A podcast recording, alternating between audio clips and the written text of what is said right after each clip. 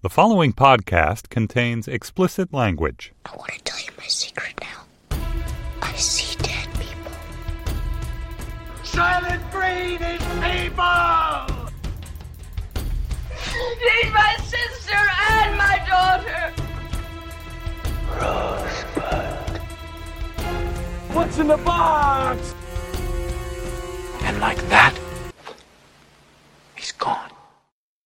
Hello, and welcome to another Slate spoiler special. I am Dana Stevens, Slate's movie critic, and this week we will be talking about Thor Ragnarok, the latest Marvel movie directed by Taika Waititi and starring Chris Hemsworth, Tom Hiddleston, Cate Blanchett, Idris Elba, Jeff Goldblum, and others. Here to talk with me about Thor are Slate's West Kansas bureau chief, Daniel Kois. Hi, Dan.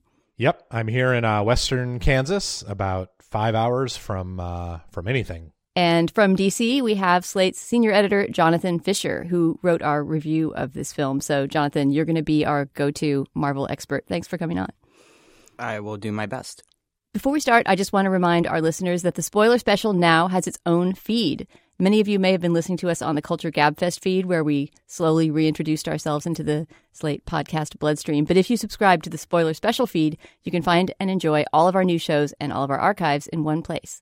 So just search for Slate's Spoiler Special wherever you get your podcasts. And uh, if you're not up on the new edition of the Spoiler Special, we release on Fridays every two weeks. All right, before we get to spoiling, I'm just going to go around and get a quick initial reaction from you guys, pro or con. Dan? Pro, Strong pro. strong pro. Like it's super fun, and everyone who sees it is going to have a great time. And Jonathan? Um, definitely pro. Yeah, I'm going to agree. I may have reser- more reservations than y'all, but I'm I'm definitely a pro too. And for me, with a Marvel movie, that's going some. All right, so Dan, I know that it is longstanding spoiler special tradition that I lazily fob the plot summaries off on you, but I'm going to lazily fob on Jonathan today because he was the person who reviewed this movie, and because I gather you're also something of a Marvel completist, John. I don't know if completist is the term. Um, I think, um, you know, I grew up reading the comic books. Uh, as long as I've worked at Slate, I think I've been pegged as uh, the person to give Marvel adjacent assignments. Uh, and, and, and in many cases, including this one, I was, I've been very happy to take them. Where do we find ourselves at the beginning of Thor Ragnarok, which, if we haven't mentioned, is the third Thor solo outing movie, right in the in the Marvel universe? Right. It's the third one. And actually where we find ourselves is, is an interesting question because, um, this movie follows the Avengers sequel from two years ago. And in that, in that movie, there was a sort of confusing scene where Thor has a, a very strange uh, hallucination involving the Infinity Stones, which are these objects that the Marvel movies have been, placing throughout the movies to lead up to a, a super crossover uh, coming next summer. Uh, anyway, so Thor has this hallucination. It, you know, puts it in, his head that he should go off on some sort of quest, the nature of which we don't quite understand. Um, which brings us to Thor Ragnarok. Although, as far as I can tell, what, what he's been doing doesn't necessarily have anything to do with whatever that quest was. Um, when the film opens, he is, you know, cleaning up all kinds of dirty business around the, the nine realms, which are the the sort of you know cosmic realms ruled by Asgard. Already, I'm giving myself a headache talking about this. uh, and the, the point is, he you know he's he's um, you know fighting bad guys across the universe, including uh, a big fire demon thing in, in a very uh, you know sort of charming and, and gleeful action sequence. Um, but he finds himself back on Asgard, where uh, he quickly discovers that his brother Loki, who is a you know a trickster god, Thor is the god of thunder, uh, has replaced their father Odin um, and squirreled him away somewhere. Um, so that sort of um, ignites the plot. Um, they travel to Earth. They um, briefly encounter uh, Benedict Cumberbatch's Doctor Strange in a nice bit of uh, you know quite fun cross promotional uh, branding. Um, they find their father, who you know basically uh, g- gives a little bit of a, a spiel about um, you know various crimes that he's committed that he's hidden from them. Um, he tells them that their sister, who they didn't know existed, has escaped from wherever he he uh, imprisoned her.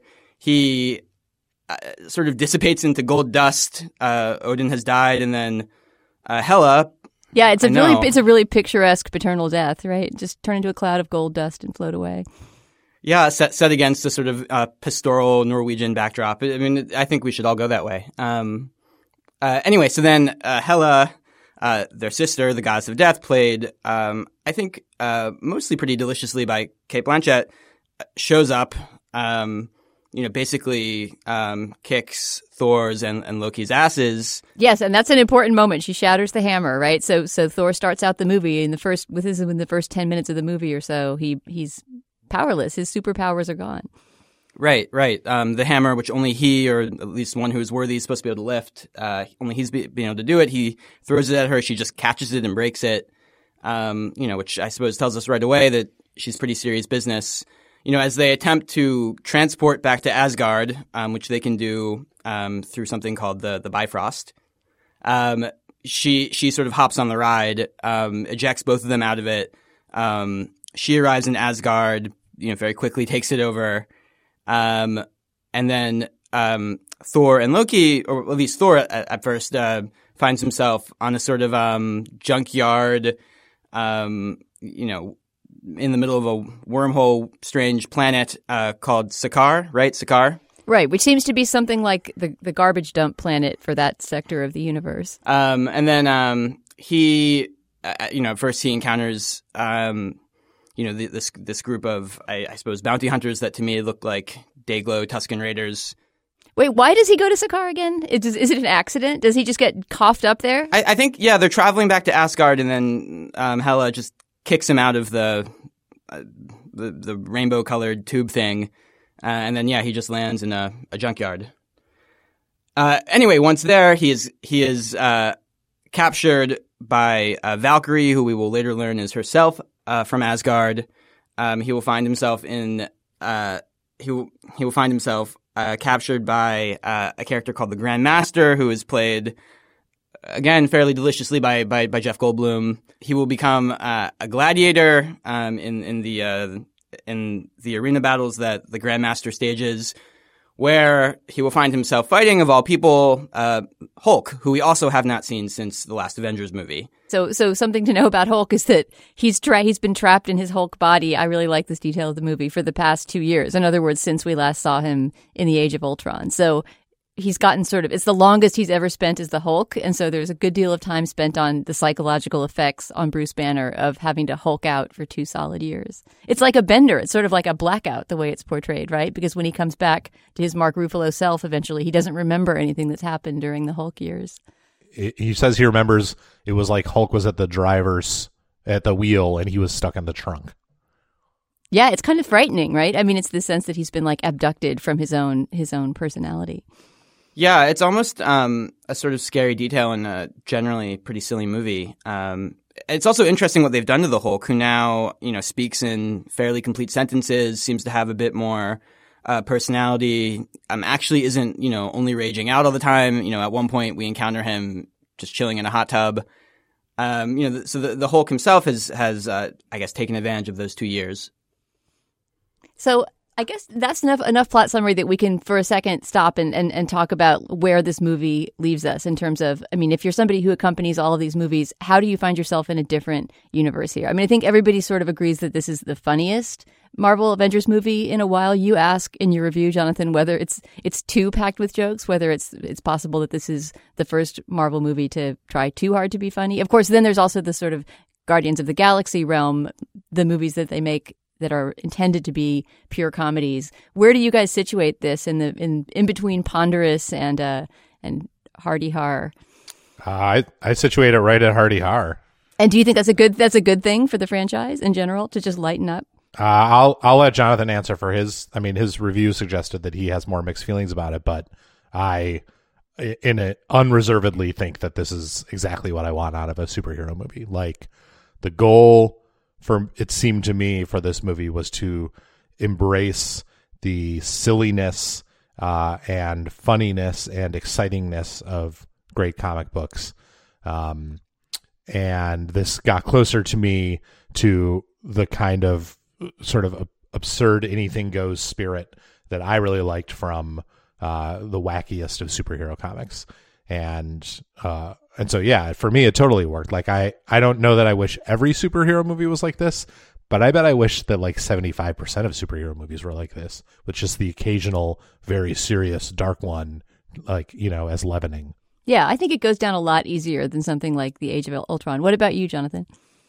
Yeah, I'm I'm I'm about uh, ninety uh, percent uh, with Dan. I, I do you know I, I did think it was it was a lot of fun. If I had a, a quibble, it was that um I you know it just it, it, sort of felt to me after all the jokes uh or the, I guess the jokiness it, it it felt that um I didn't really care about about Hela. It didn't really feel like that important a battle. Um, and it also felt you know, um, you know, toward the end of the film, the the it really is making you know a big deal about you know what happens if we destroy Asgard? Can can the Asgardians continue as a people? And and those questions just didn't seem very important to me by the end. Um, again, you know that is a minor quibble. I thought it was a ton of fun, very much in the way that the first Guardians of the Galaxy film was. And I also think it's it's worth remembering that you know Thor himself as a character is you know a completely bonkers character. Um, you know, over the years they've turned Thor into a Asgardian frog. They've turned him into this um, cyborg horse creature. Um, you know, he is like an outer space Viking. Uh, you know, so it is. It is. You know, the source material is very silly. Um, so, so, I, so I, I, you know, so yes, I, I was on board. And actually, what I thought was the nice innovation of this film over, um, you know, the past, you know, uh, particularly the past Thor movies and also some of the other appearances of Thor was that, um, you know, as I wrote in my review, Thor finally, you know, seemed to be in on his own joke. Um, you know, and, and I think some of the past movies, he sort of, um, has been the sort of you know slightly pompous, um, you know, superpowered oaf uh, that you know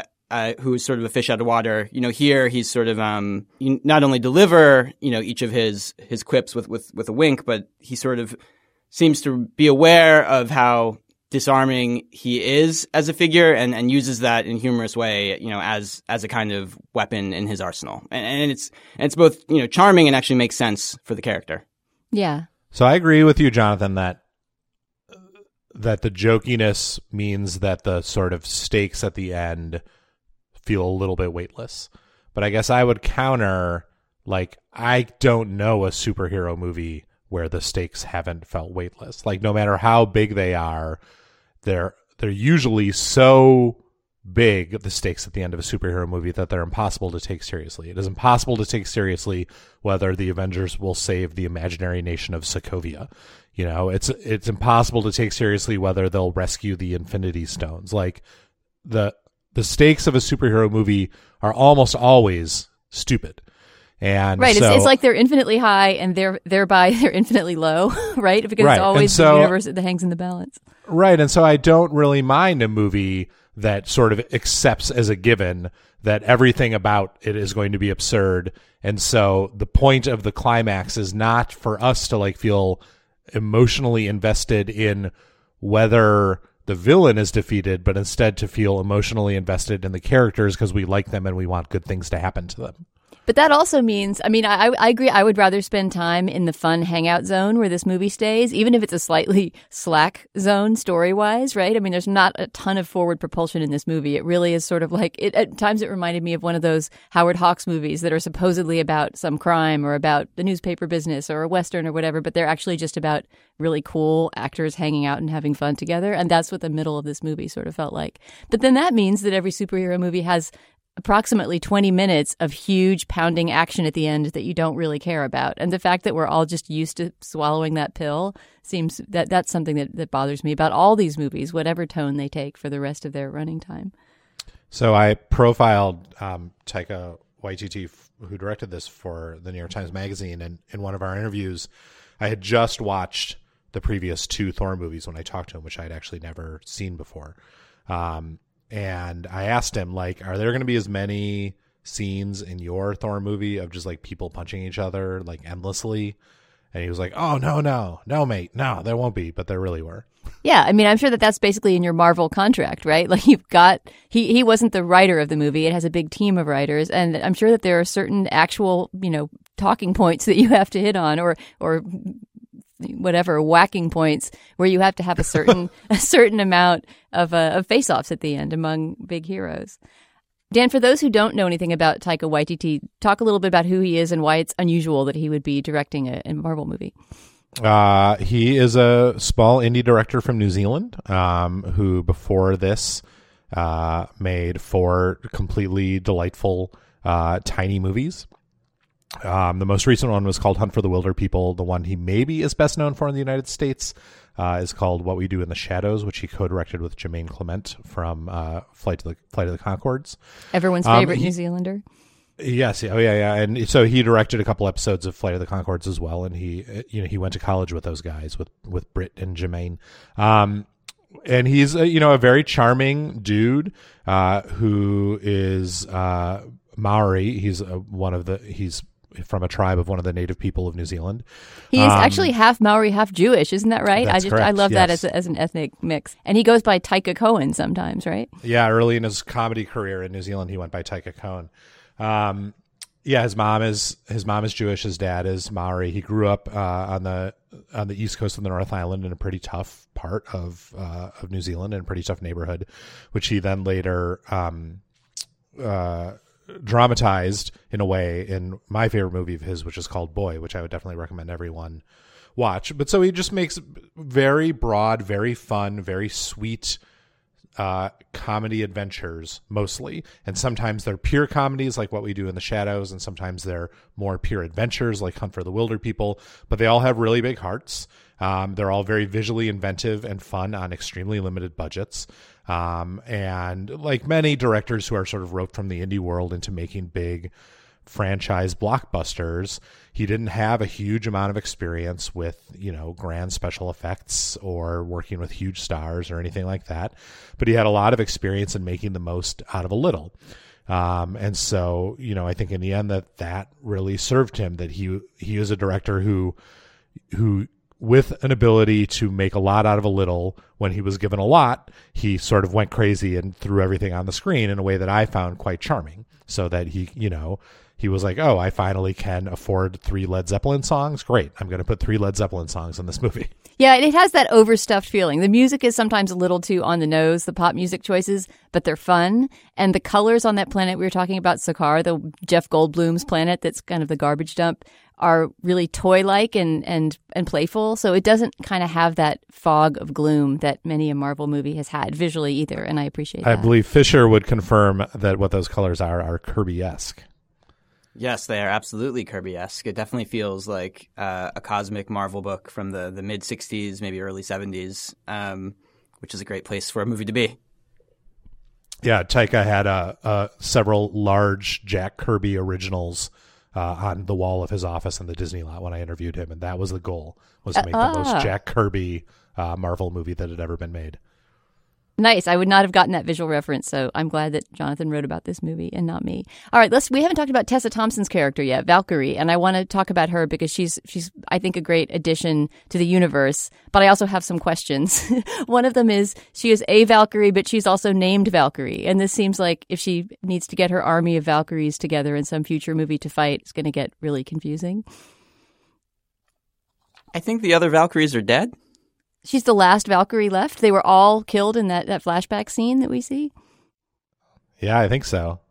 I think that was the idea. It- It was a little strange to me that um, Thor and Loki would know what the Valkyries are, but they didn't know who Hela was. But the Valkyries died fighting Hela. I I I, I let it go. yeah, Asgardian history is a little little unclear in that on that matter. Also, they Were need some guardrails on named their bridge. Valkyrie? If they would just put guardrails on their bridge in Asgard, they would save thousands of lives, millions. Or like had had a second bridge, or like you know one bridge under you know like sort of like the GW, maybe uh you know a couple tiers of bridges. Right, especially if you're going to suspend it over an abyss, you, you really need to think about safety. My Yeah. other should my at least other have an HOV question- lane for when you got to get a lot of people to the Bifrost. It just seems like you know the society can't really function without that bridge, and it's a really vulnerable bridge. Yeah, they need to rethink maybe their maybe don't make it out of glass. So my and my other question about the the Tessa Thompson character, she's funny, she's charming. There seems to be a little bit of a spark between her and Thor that may come up in later movies, or was it between her and Bruce, or was there both? Both, I thought. Yeah, maybe both a bit. I think both. I think she's sort of um you know Bruce was almost was sort of like her her her like her her buddy. Like they um you know they sort of uh, roughhoused a little bit and played around. Um As Hulk. and that as Hulk, yes. Um and then um yeah, it, it did seem to imply that there was you know some sort of uh, romantic something with with uh, with with Thor at the end. But whether or not that goes anywhere, she is just. I think she's just a great addition. She's sardonic and funny, and uh, and that group needs all the female superheroes who can do other interesting stuff that they can get. But I do have one question about the family friendliness of this movie vis-a-vis the drinking of Valkyrie. I don't know if she's a character from the comic books and this is a thing that happens in the comic books and it's sort of a mid-century thing or something, but it's almost implied that guzzling entire bottles of liquor is sort of like her Popeye spinach or something, right? I mean, she doesn't seem to be affected at all, even though she says something about, "Oh, I drink to forget because I'm stranded on this planet and, you know, I've been exiled from Asgard, etc." it seems to be this completely positive and cute character trait that she just swigs enormous amounts of alcohol all the time, and uh, and that made me think about. I mean, my kid doesn't like superhero movies anyway, but taking a kid to one of these movies that makes binge drinking look cool is. Am I being a total school marm? Uh, well, she does fall off the ramp of her ship when we first meet her, so it's not exactly her Popeye spinach. Um, I can confirm, based on the reactions of the two children I attended Ragnarok with last night, that they find Valkyrie hilarious. Uh, and pretty much glossed over the drinking part of her in all their descriptions of her afterwards. So that, I, I mean, you're not being school marmish in the sense that I would, I would prefer if all my female heroes did not guzzle entire bottles of liquor in like one shot. But I think they correctly pegged her as like a over the top comic hero who they loved for her like wit and badassery and then didn't really care about the other stuff. In, in fairness, uh, Thor does it too. Does he? Well, he he, he like he loves his beer.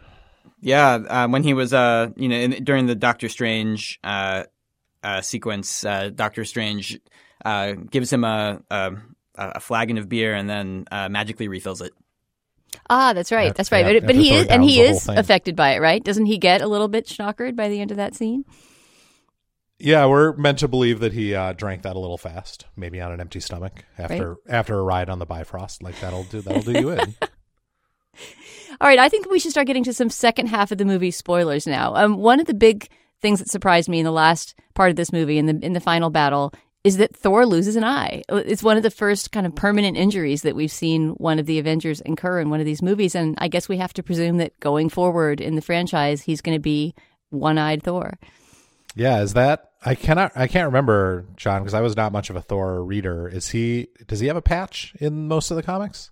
I can't remember that that ever happening. I mean, I think um I, I suppose it's, it's uh, I, I, can't remember that happening. It, it, it, might have at some point. Um, I if it ever did, it wasn't permanent. And I assume when that happened, oh, that he'll have that eye back in a second. Um, but you know, I think obviously it happened because um, I think it was part of him. You know, obviously his missing eye mirrors Odin's missing eye. Um, and in the end of the film, spoiler, you know, Thor finally uh, accepts the the throne that he had, you know, more or less spurned in earlier films and earlier in this one. Um, so I think you know part of it was, um, you know, it you know suggested that he you know was finally going to to take Odin's place in, in a meaningful way. I like the eye too as a sort of more serious version of the comical body change that he had to undergo earlier in the movie uh, when when he gets his haircut. Now, the haircut scene is not great in that it is this movie's stupid Stan Lee cameo. Um, I mean, it was less stupid than most of the Stan Lee cameos in Marvel movies, but it was still stupid.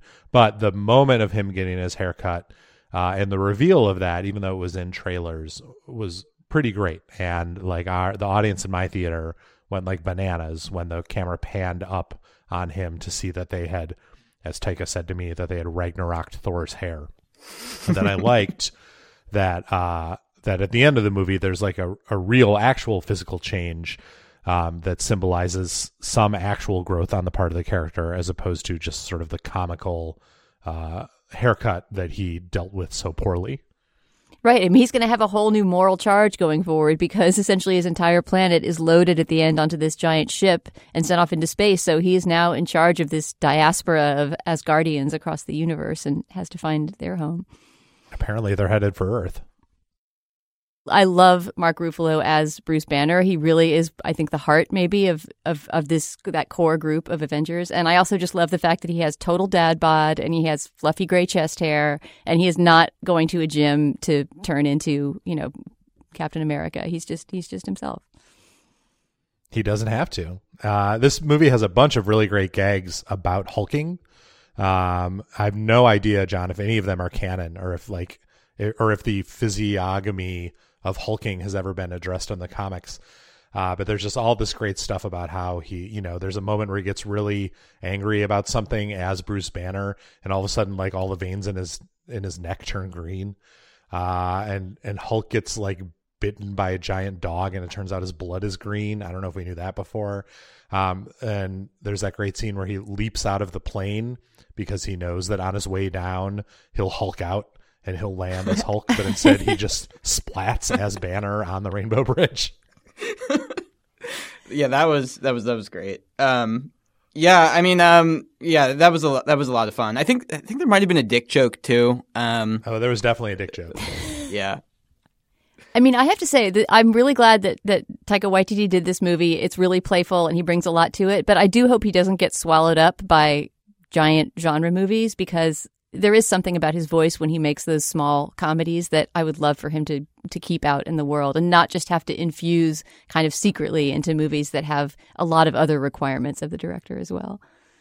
Oh man, me too. So like this was not I did not end up including this in my profile because it's still all up in the air. But so in my final interview with him, I asked him what he's up to.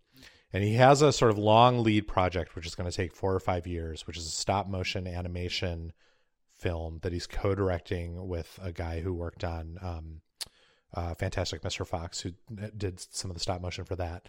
Um, which is small and Taika-ish. It's uh, uh, it's about Michael Jackson's chimp Bubbles, so that's sort of the long thing on on his plate that he'll be working on over the next five years. But he plans to have movies in between.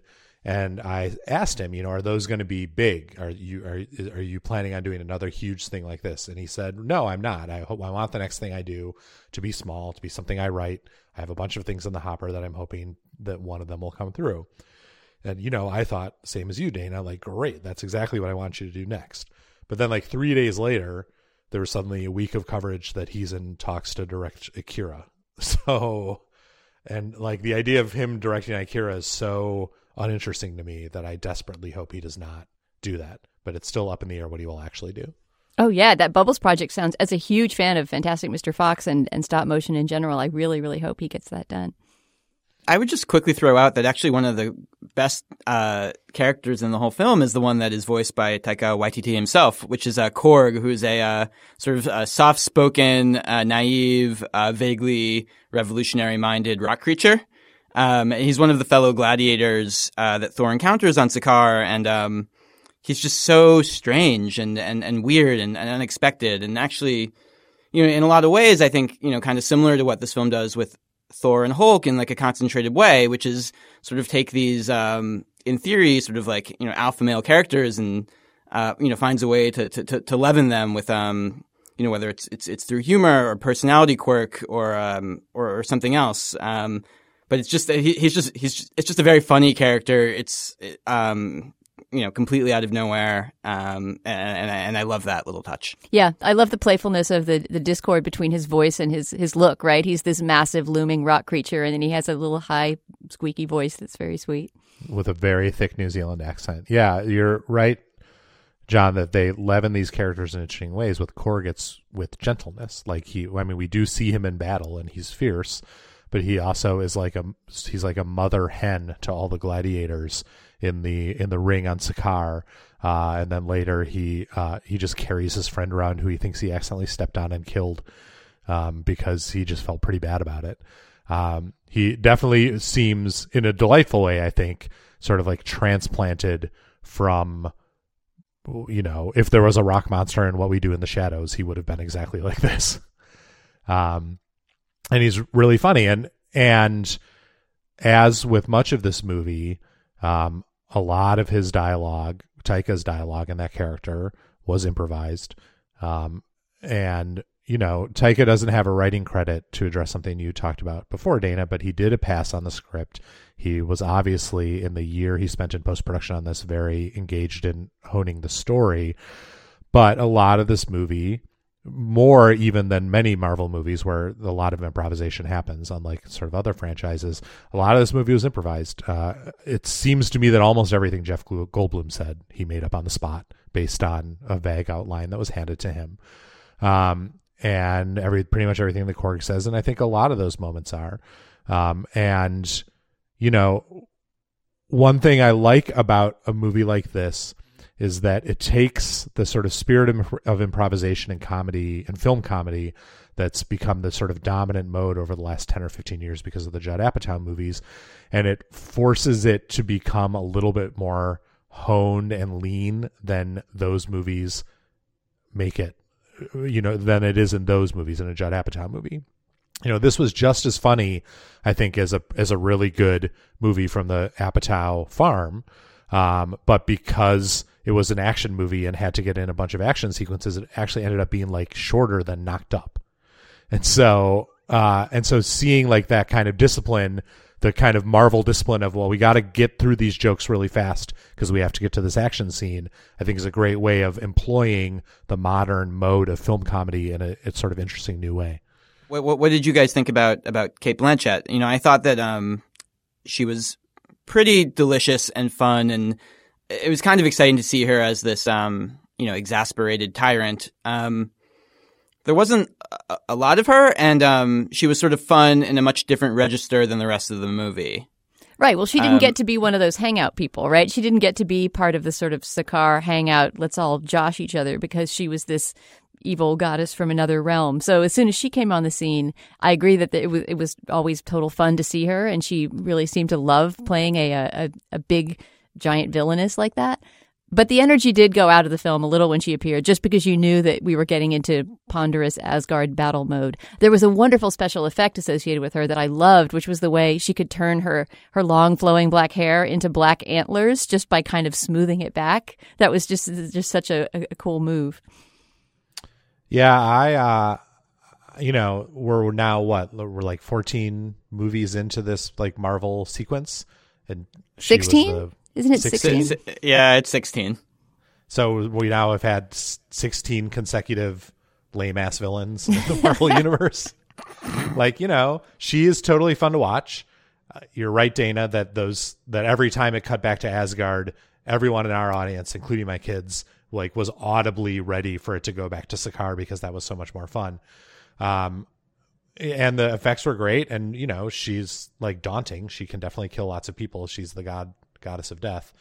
Uh, but yeah, I, she was not that exciting of a villain, and and I and at this point it seems like basically that's not really a a bug of Marvel movies, but it, it I think it must be a feature like that must. It, I sort of wonder if it isn't intentional. If the idea is it isn't that the if you create a truly memorable like amazing villain. The rules of franchises mean that that villain has to like all the other fan favorite characters come back a million goddamn times. And so i wonder if like the disposability of these villains isn't like a way that marvel keeps the the, the franchise boat from getting even huger than it would be otherwise Right. And so that also means, in a way, that you have to have a comic villain or some sort of more likable villain to counterbalance the boring, ponderous villain, which would be Jeff Goldblum in this movie, right? And Jeff Right. Goldblum is so endearing that you can see him becoming a fan favorite and people saying, hey, I want that guy back again because he has that Jeff Goldblum way of delivering every line. I mean, as, as you say, Dan, maybe he was improvising them, but Jeff Goldblum always has that style of seeming to have just wandered onto the set to sort of say his own wisecracks. Right like he did his makeup himself It's actually telling that you know the only successful Marvel villain, or the only villain that I really thought was you know was sort of um, you know the, the, the- whose character really sang was uh, the Michael Keaton character in Spider-Man: Homecoming, and and uh, they did not kill off that villain. And so he may come back for future episodes. Right, right. So maybe maybe your your theory uh, your your theory is right. Yeah, and that's they're definitely you know three Guardians of the Galaxy movies from now. Jeff Goldblum is going to show up, and that'll be great. Uh, but like, I don't want I don't want Hela to be the villain in some other Marvel movie. I don't want Ultron to be the villain in some other Avengers movie. Like I just want those guys gone. Right. Because I want I want the hangout time with the heroes who I actually like, and then I want the villain to be eliminated as quickly as possible. But that adds on to my theory that the last 20 minutes of every Marvel movie are just kind of pointless, expensive action that no one cares about. It seems like they could just be shopped out and, you know, and we could extend the hangout time indefinitely. Or you could just leave early. I mean, you could just like get a get a get a jump on traffic. Yeah, it honestly wouldn't of the if, movie it wouldn't affect the review that much because I think I could write with confidence. Then there is incoherent action for 20 minutes and the villain But that- dies. but th- but then you would miss the stinger scenes and you wouldn't know what's going to happen next summer. But I watch the That's stinger true. scenes and I have no idea what's going on in them while everyone oohs and ahs. So it would be the same difference. Yeah, what was that big ship? Do you know, John? I Like, think it was something related to, know? Thanos, who is the villain, and I think it was something related to Thanos, who will be the villain in Avengers: Infinity War, and who has who appeared in uh, the first Guardians of the Galaxy movie, and also appeared at the end of the first Avengers movie. You know, there's actually a joke about this very thing we're talking about, about this sort of incomprehensible franchisey junky loudness of the end of every Marvel movie in a line that Bruce Banner says uh, after he first comes out of his Hulk self, which I loved, where he goes, is Sokovia all right? Do we save Sokovia? Which is the completely implausible city at the end of, I guess, Age of Ultron that they physically lift off of its planet and, and move to another place, and which we've all forgotten about because it's part of the boring 20 minutes of the end of that movie. So the fact that Bruce Banner is still worried about it and Thor is saying, that was two years ago, man, who cares? Is really, it was really kind of a nice joke of the franchise on itself. What's coming up next for Marvel, John? Oh man, there's so many movies. I, I think the next movie is is uh, Infinity War, um, which is that is just that's just begging for wisecracking titles from reviewers. The Infinity War that we're all engaged in. It would seem like that would be the last Marvel movie, but it's not. Yeah, Infinity War too. no, and in fact, more Infinity. And in fact, yeah, yeah, I think that there is a there is like an an uh, a year or two later sequel to that, which was originally going to be Infinity Two, um, and now it'll be called something else. Um, but yeah, I, I'm uh, that's I'm pretty sure that's the next movie coming out next spring. It basically stars everyone, all of the Avengers, uh, the Guardians of the Galaxy, uh, you know, the smaller characters like Ant Man, um, Doctor Strange. Um, uh, and it seems, yeah, and, and it seems like at the end of this movie, after the credits, um, uh, Thor's ship carrying all of Asgard does encounter um, some sort of ship related to that. Yeah, it's worth knowing if you're one of those people who stays through the Infinity credit sequence for the stingers that there are two stingers in this movie, right? There's one sort of midway through the credits, and then there's another one at the very end. So if you want to pack in all of your possible glimpses of, of future movies and characters, you got to stay a long time. Before Infinity, so John's right that Infinity War comes out in the spring, but before that, there's um, Oh, Black right. Panther, which had which the trailer for which appeared before Ragnarok, the theater that I saw it in, and Black Panther is one of the the Marvel movies that is is making Marvel sort of continuously interesting to me, in the same way that this did. You know, that has a hero of color, um, and that is directed by a director of color. And then later in 2019, we have Ms. Marvel, which is going to be Marvel's first female superhero standalone movie. Captain in sort of Marvel. This current Captain Marvel. I'm sorry, Ms. Marvel is a totally different person. Um, they're hard to keep. They're hard to keep separate. Um, but yeah, Captain Marvel starring Brie Larson. Um, and that's also that's directed by Ryan Fleck and Anna Boden, who did Half Nelson. And so the this sort of creep of more and more interesting, um, more and more diverse directors, not only their identities, you know, their uh, their national or racial identities, but also their sort of film identities and their film histories is one thing that keeps Marvel seeming interesting to me. So, you know, that Infinity War movie is obviously going to be gigantic and it's directed by Joe and Anthony Russo, who've done a million Marvel movies. And that will be the thing that sort of pushes the Marvel engine forward into their fabled phase three of Marvel filmmaking. But it's the little movies in between that have the chance to change the tone like this one does or to change the kinds of faces you see in a Marvel movie that that keep sort of the entire franchise more vibrant than other giant boring franchises I think. Yeah, I'm surprised to find myself agreeing with you. I remember, I will never forget the day that Marvel, DC Marvel rolled out their their I don't know what you'd call it, their slate of movies for the next 10 years or something like that. I think this was in like 2015.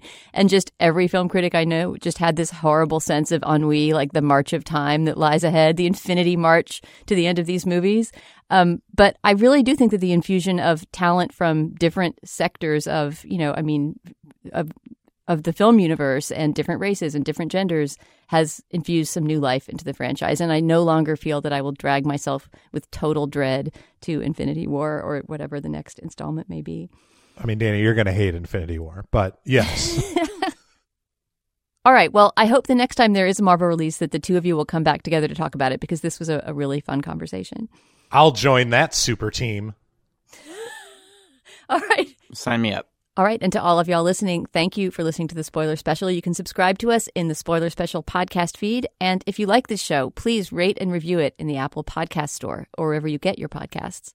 And if you have any suggestions for movies or TV shows we should spoil, or if you have any other feedback to share, you can send it to spoilers at slate.com. Our producer today is Benjamin Frisch. For Dan Kois and Jonathan Fischer, I'm Dana Stevens. Thanks for listening. Lucky Land Casino asking people what's the weirdest place you've gotten lucky? Lucky? In line at the deli, I guess? Aha, in my dentist's office.